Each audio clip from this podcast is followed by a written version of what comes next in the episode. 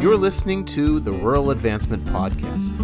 Rural Advancement provides resources to empower, equip, and encourage rural pastors and churches. Join our community by visiting us at ruraladvancement.com. Hello, everybody, and welcome back to Rural Advancement. This is the podcast that is for rural leaders and by rural leaders. It is our goal every single week, week in and week out, to bring you content that is not just spoken to the rural church, but is spoken by people who get it. People who live, work, and minister in small, out of the way places, and people who understand the immense value of God's work that He's doing there. I am your host, Joe Epley, and today I am excited to interview a ministry couple, Jeremy and Amanda Harris. Um, I'm excited to dive into their journey. Um, we're going to be talking about their background and youth and kids ministry, as well as highlighting uh, just kind of a unique situation they share where they're actually co-pastoring, which is super fun to dive into, super fun to look at uh, lessons through. And so, uh, before we get get into their story, though, I do just want to say hello. And so, how are you guys doing, Pastor Jeremy and Amanda? We're doing good. Good to see you, Joe. Good to be here. Good. Well, I'm glad to hear that. I'm excited for our listeners to get to know you guys and to hear your story. And so, uh, the first thing we do, we always ask everybody this question, and uh, you guys can answer, you know, however you want in terms of who wants to go first, or both of you, or one of you, whatever. You know, I love doing co-interviews; it's a lot of fun. Um, but uh, describe your background in ministry, and specifically your connection to the rural church. Where you been? What you done? How'd you get where you are? Well, for me, it's been kind of a process of life and growing up in Minnesota, but then I moved out to Wyoming and lived in Rawlins and Laramie, and part of churches there, and much smaller context, and been pretty much in the rural North Dakota, South Dakota since that time. You know, we started off in ministry in Minot, you know, population like 35,000, a little bit bigger community, larger church. But then we transitioned from there right into Stanley, Stanley and Powers Lake, North Dakota.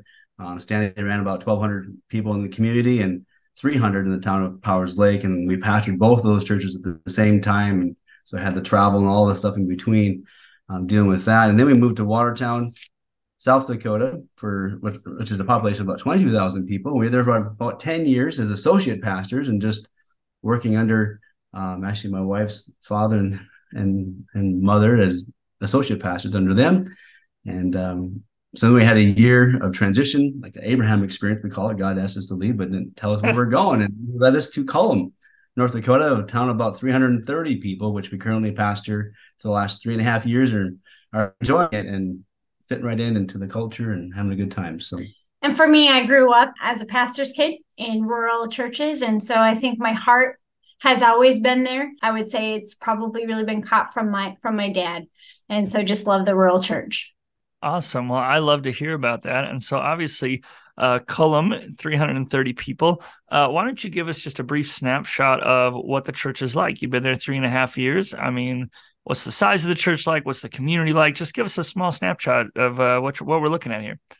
Sure. Well, Kulm, the the slogan for the community is a small town with a big heart. So there's a lot of, to me, I think there's a lot of big-hearted people in the community. Um, the church as a whole has a rich history um, going way back the, the founding pastor was the superintendent for North Dakota. Another one was a superintendent. So it's been a really solid church for for a lot of years. Never been a church that's had major squabbles, you know, kind of thing through the years, and so a pretty solid church. Celebrating our hundredth, yeah, in uh, July of this oh, year, nice. 2020. Yeah, so that's been cool. fun. People are kind of reminiscing already, and you know, bringing up things, and people are talking about it, and so should be a fun time of celebrating the past but also looking forward to the future. And yeah, it's gonna be a good time. We run about 60 people. Yeah. Um, at one time, we've been told it was the largest attended church in North Dakota. Wow. Um, so it's it's an interesting situation for our church in Kulm. Usually, unfortunately, Assembly of God churches tend to be one of the smallest um, in a community. This community would probably, I not membership, but as far as people attending, we probably have the most attended church cool. in the community. We have a lot of community leaders right. who attend our sure. church. Kind of a spread of so it's not just Kulm people coming to church; it's quite a variety, which is kind of neat. The the mix of that. So yeah, no, that's super cool. Well, I love that, and I love hearing about uh, yeah, just the variety of things you guys have been able to do. Um, so this next question I want to dive into, and and just to um, and, and just because I love, I mean, I'm a former youth pastor now, district youth director for the state of Montana, working with kids and youth.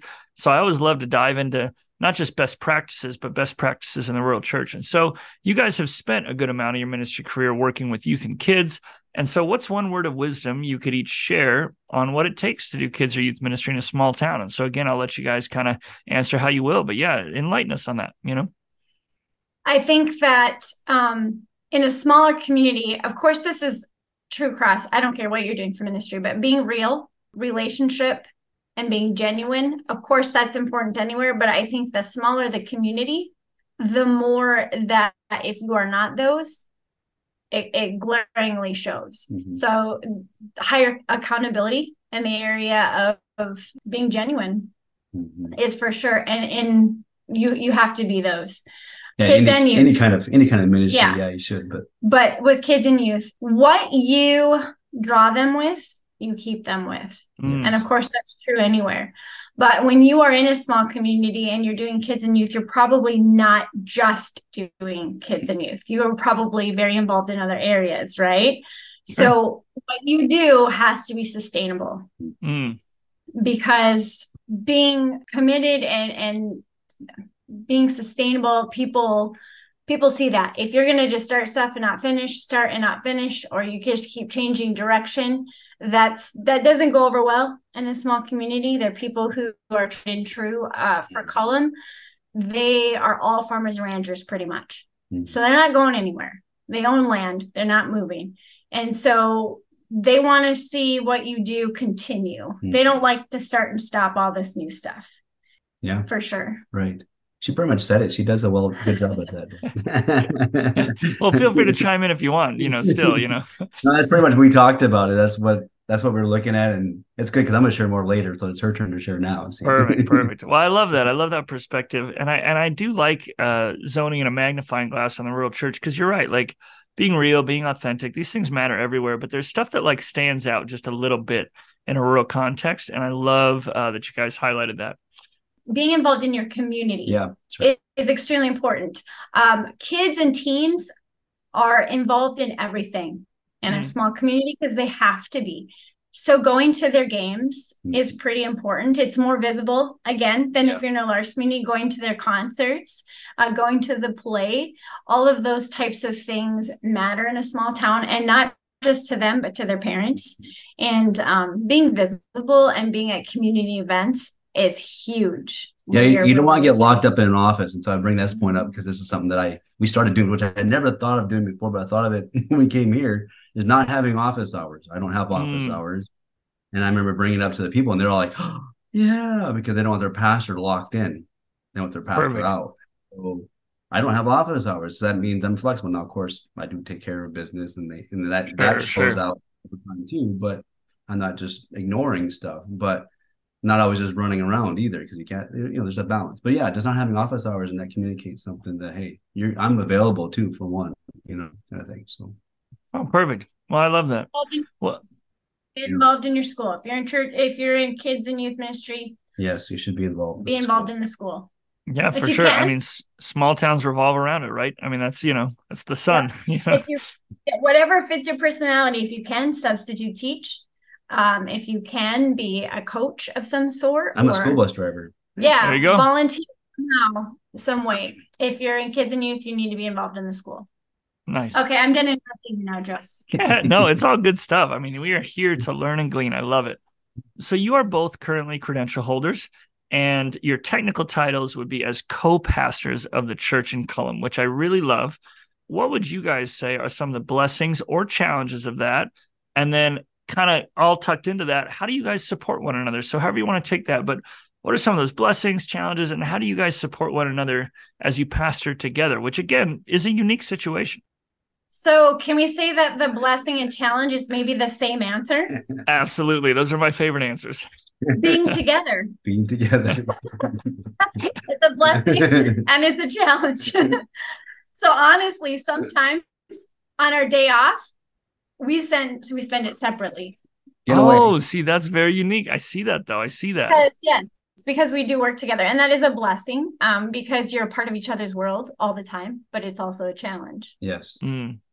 And then along with that challenge, we're both leaders. So it's like who's leading.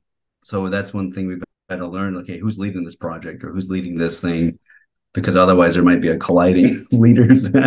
um, so that can create a challenge. And actually, was spoken to us because we're both oldest children, and so that that dynamic that... in itself creates this battering ram, I guess you could say, situation in the home. And so, uh, well, we've learned to work through that, and really, it's because of prayer and learning how to have. We we both have our own personal relationship with Christ, and we spend time like we get alone. We don't we don't actually have like devotions together.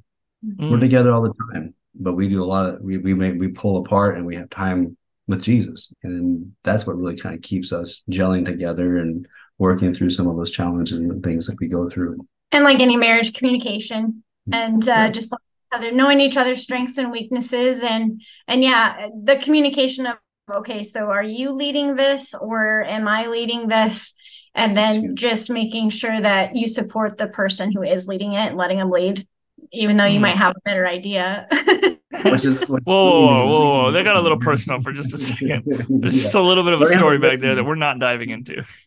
no, but just it, it really truly is about submitting one to another. It is. Mm-hmm. You know, it's really about submitting one to another. And if that person's leading, then you then you let them lead. Which is part, along with that is listening to one another. So we're mm-hmm. learning, which is which has been good I, I don't naturally just have that skill set. I think it's us males sometimes typically, typically are that way, but learning how to listen and actually really listen, not just get the factual information and move on, but really listen and be aware of her heart and what's going on and what's happening and keep growing in that area, just listening. And, and so, yeah. Yeah, that's awesome. Well, uh, let's look through um, you know one of my one of my favorite subjects and by favorite subjects i mean like least favorite subjects but it's a really important subject that a lot of people deal with so let's talk about church hurt like like the idea that that as ministers in the body of christ we are surrounded by all the language of love and unity and brotherhood and everyone's kind to another. And then as a pastor and i'm sure as a parishioner sometimes you know the experience is just not that. I mean you're in a church full of people who are sinful who don't always make right choices and uh, it can hurt. And I understand that in some past seasons, you guys have walked through some heavy hurt at the hands of church leadership, and and I'll let you guys choose. I mean, if you want to dive into the specifics of those situations, that is up to you. But my main uh, concern, my main question is what are the practical ways a pastor can stay in ministry when faced with church hurt? You know, like how does that, how do you sustain yourself? How do you get through that season? And so, again, enlighten us on that. Yeah you know, you alluded to it, and we won't go into details for sure, but there's there definitely we start off, off our very first position, boom, it happened. Second position, boom, it happened. Third position, we were in a season of really a lot of healing, and it was good. But you find that even now we've come here, and there's things that sometimes can resurface because you're still it's a process. I want to lay out it's a process of walking through this. And one thing I really discovered, and actually, um, is that suffering or dealing with struggles, those things, that's part of the call. Mm. I if you're not advancing the kingdom, if you're if you're not suffering, then I question, are you really advancing the kingdom? Because mm. whenever we advance the kingdom, we're going to there's going to be suffering involved. Now it's it is it's more hurtful when it's people inside. Um, one, one thing was spoken to me when in one of those transitions where it was really painful was, don't let it cripple you. And I took it to heart and I just kept going with that. And then in the season, we actually, in that I t- spoke about it earlier, just alluded to, we had a little bit of transition year where we had a year, we call it the Abraham experience. And in that season, we went on sabbatical on our own dime and just spent time with the Lord. And but one thing that really drew out during that season um, is just kind of adding fuel to the fire of don't let it cripple you and kind of preparing us for this next season is in John 15, where Jesus says in John 15, 3, it says, You are already clean because of the word I have spoke to you. And that really stuck out to me as in that section of the verses, but also as you continue on, you realize Jesus is saying he wants you to really depend upon his cleansing word, his word that he's spoken. His word is full of life. His word wants to speak life. His, his word over you and your calling and is over you has already been spoken. Even before we were born, Jesus is speaking over us he knows us he, he sees us and he died for us in the cross and he spoke a word of life and says you're already clean basically it's done it's finished and so jesus is speaking those words over us and he's always in speaking those words and it all includes our calling too so learning how to freely receive his love and his word and learning how to just totally depend upon that and not listen to the other voices, the other things that are going on in your your head that come at you. The enemy will use. I mean, it's amazing how there's different circum, circumstances that can re-trigger some of those. Oh yeah, here we are. Here we go again, or are we going there again? You know, you may not really be going there, but it may feel like you're going there because of something that's going on, and you're realizing, no, wait a second. I'm only going to listen to the voice of Christ. He's the one that He's the only one allowed to speak to me, and I won't let the enemy, that uh, you know, the spirit of this world cripple me and shut me down. Because the spirit of the world, we know this, right? He will use whatever or whoever, even somebody in the church. There are people in the church who are not in line with the spirit of the Lord, or they might go back and forth. You know, they might be in line with the spirit of Christ one day, and then the next day they're on their own flesh and their selfishness. Okay, that when they're in that wrong place, they're going to hurt you, uh, and hurting people hurt people. We, I mean, these are all things that we know, and so um, this is really drawing close to the Lord remaining in his love, remaining in his word. I, I had this thing where I just, it's even part of our church saying is freely receive, freely give to advance the kingdom of God. So mm. learning how to freely receive from him so that you can freely give out is how we advance the kingdom. But it's just really learn how to freely receive him. And that whole passage, if you look at it, I'm not reading the looking at the whole thing, but the whole passage in John 15, you know, I'm kind of summarizing it here. If you will receive it, you, you you stay in it, you remain in it, you will bear fruit. It's just a byproduct.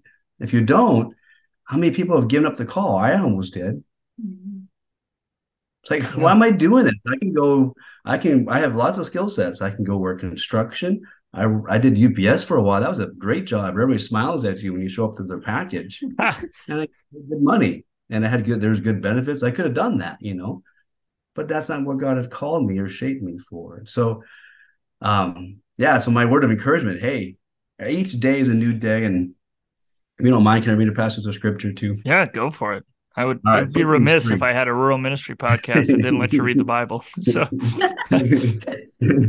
so it says, but whatever this is Philippians 3 7 says, but whatever it was to my profit, and I, I now consider a loss for the sake of Christ. What is more, I consider everything a loss compared to the surpassing greatness of knowing Christ Jesus, my Lord, for whose sake I have no, I have lost all things. I consider them rubbish that I may gain Christ and be found in him, not having a righteousness of my own that comes from the law, but that which is through faith in Christ, the righteousness that comes from God, and it is by faith. I want to know Christ and the power of his resurrection and the fellowship of sharing in his sufferings. Mm. As a passage of scripture I've struggled with and not liked, that I think even the other people struggle with and don't like. But it's a reality of our life, whether you're in ministry or not, just as a Christian, that we have to be willing to fellowship and share in his sufferings, becoming like him in his death, and so somehow to attain to the resurrection from the dead. Not that I have already obtained all this, I haven't already arrived, or have already been made perfect, but I press on to take hold of that for which Christ Jesus took hold of me. Brothers, I do not consider myself yet to have taken hold of it, but one thing I do, forgetting what is behind and straining toward what is ahead, I press on toward the goal to win the prize for which God has called me heavenward in Christ Jesus. See, each day I wake up to a new day to press on toward the goal. And the goal to me is not my accomplishments, not how many people are attending, not how much, you know, I mean, you can go down the list of all the things that we can sometimes put weight on. Okay. My everyday goal is to please Jesus, to remain in his word, to remain in his love, and let him speak over me, his heavenly call, and consider everything else rubbish. And the most important thing is to know Christ, to have him know me.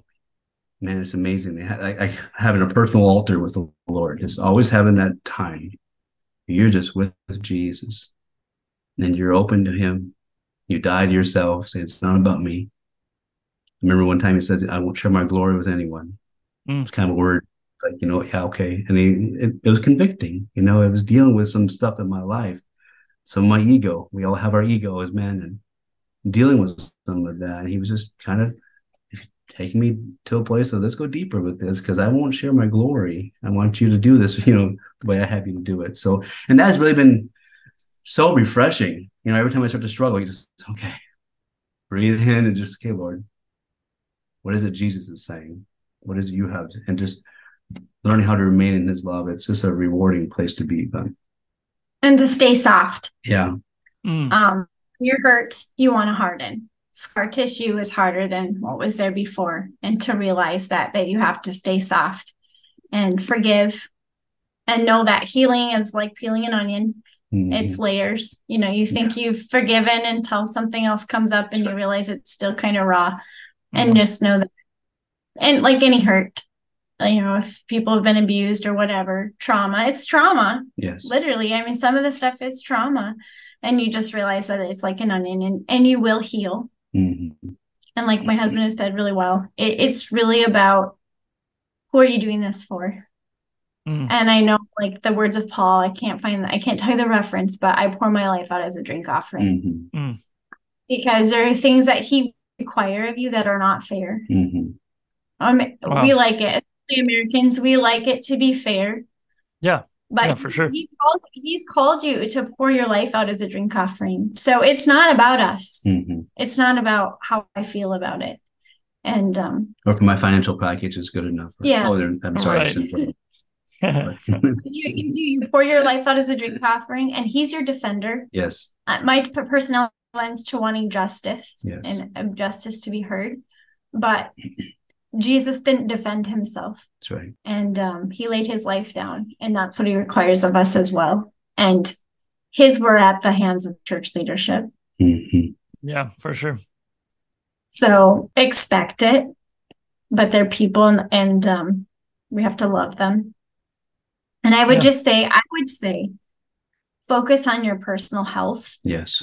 emotionally health i think that as pastors because of our own emotionally unhealthiness um, we've created situations or we've reacted to situations and we've get worse and then they leave and there's a vacuum then once that pastor leaves Mhm. and then there's a vacuum and in that vacuum steps up most of the time unhealthy people so then the next person who comes in gets to deal with what's Mm. there That was some of the hurt that we dealt with is somebody who was Mhm. unhealthy in a board Mhm. situation. so It's- you have to be you have to be very healthy Mhm. as a pastor. I'm not, and I know that I don't want to, to scare people and be like, oh, you need to. It's not about perfection, No. but you you need to know who you are, and you need to know where where you react incorrectly, and and be aware of those things. And um, Yeah, no, that's good stuff. I really, uh, if I had a common thread for how you guys have responded, it's a lot about how suffering has the potential to recenter us, or we say, like, hey, the church hurt can either really get to you, really take you down, really take you out, or you can say, well, what's one thing that no amount of church hurt can affect? And that's the fact that I can satisfy myself in God and know Him Yeah. personally and like internalize that identity and internalize that relationship with Jesus. And that's that's powerful words, guys. I uh, I guess uh, as as we close, I just want to say thanks again for being on the podcast today. I super appreciate it. Yeah. Thanks. Thank you for the opportunity. it's been an honor. yeah, it's been really good and to visit and yeah, our hearts are, are definitely for the rural America and and for pastors because it's we realize that's one thing that we enjoy here being at Trinity, Mexico Trinity Bible College is kind of looking at how how can we mentor gen, the next generation and because yeah, there's so much hurt and difficulty out there. So it's just great to be able to help voice that a little bit and help stir people maybe hopefully to come into health so we can see the church advance. Sure, absolutely. Well, hey, thanks again. And from all of us Yeah. at Rural Advancement, uh, we just want to uh, let you know that this is the kind of content we love. It's it's the rural church not just being spoken to, but being spoken to by people who get it. And so, uh, of course, you could always leave us a review or a rating on Spotify or Apple Podcasts. But truth be told, in the very most rural of fashions, the best way to spread this podcast around is to find somebody who could benefit from a conversation like this and just letting them know to tune in. And so, once again, I have been your host, Joe Epley. These guys have been Pastor Jeremy and Pastor Amanda Harris, and we will see you next week.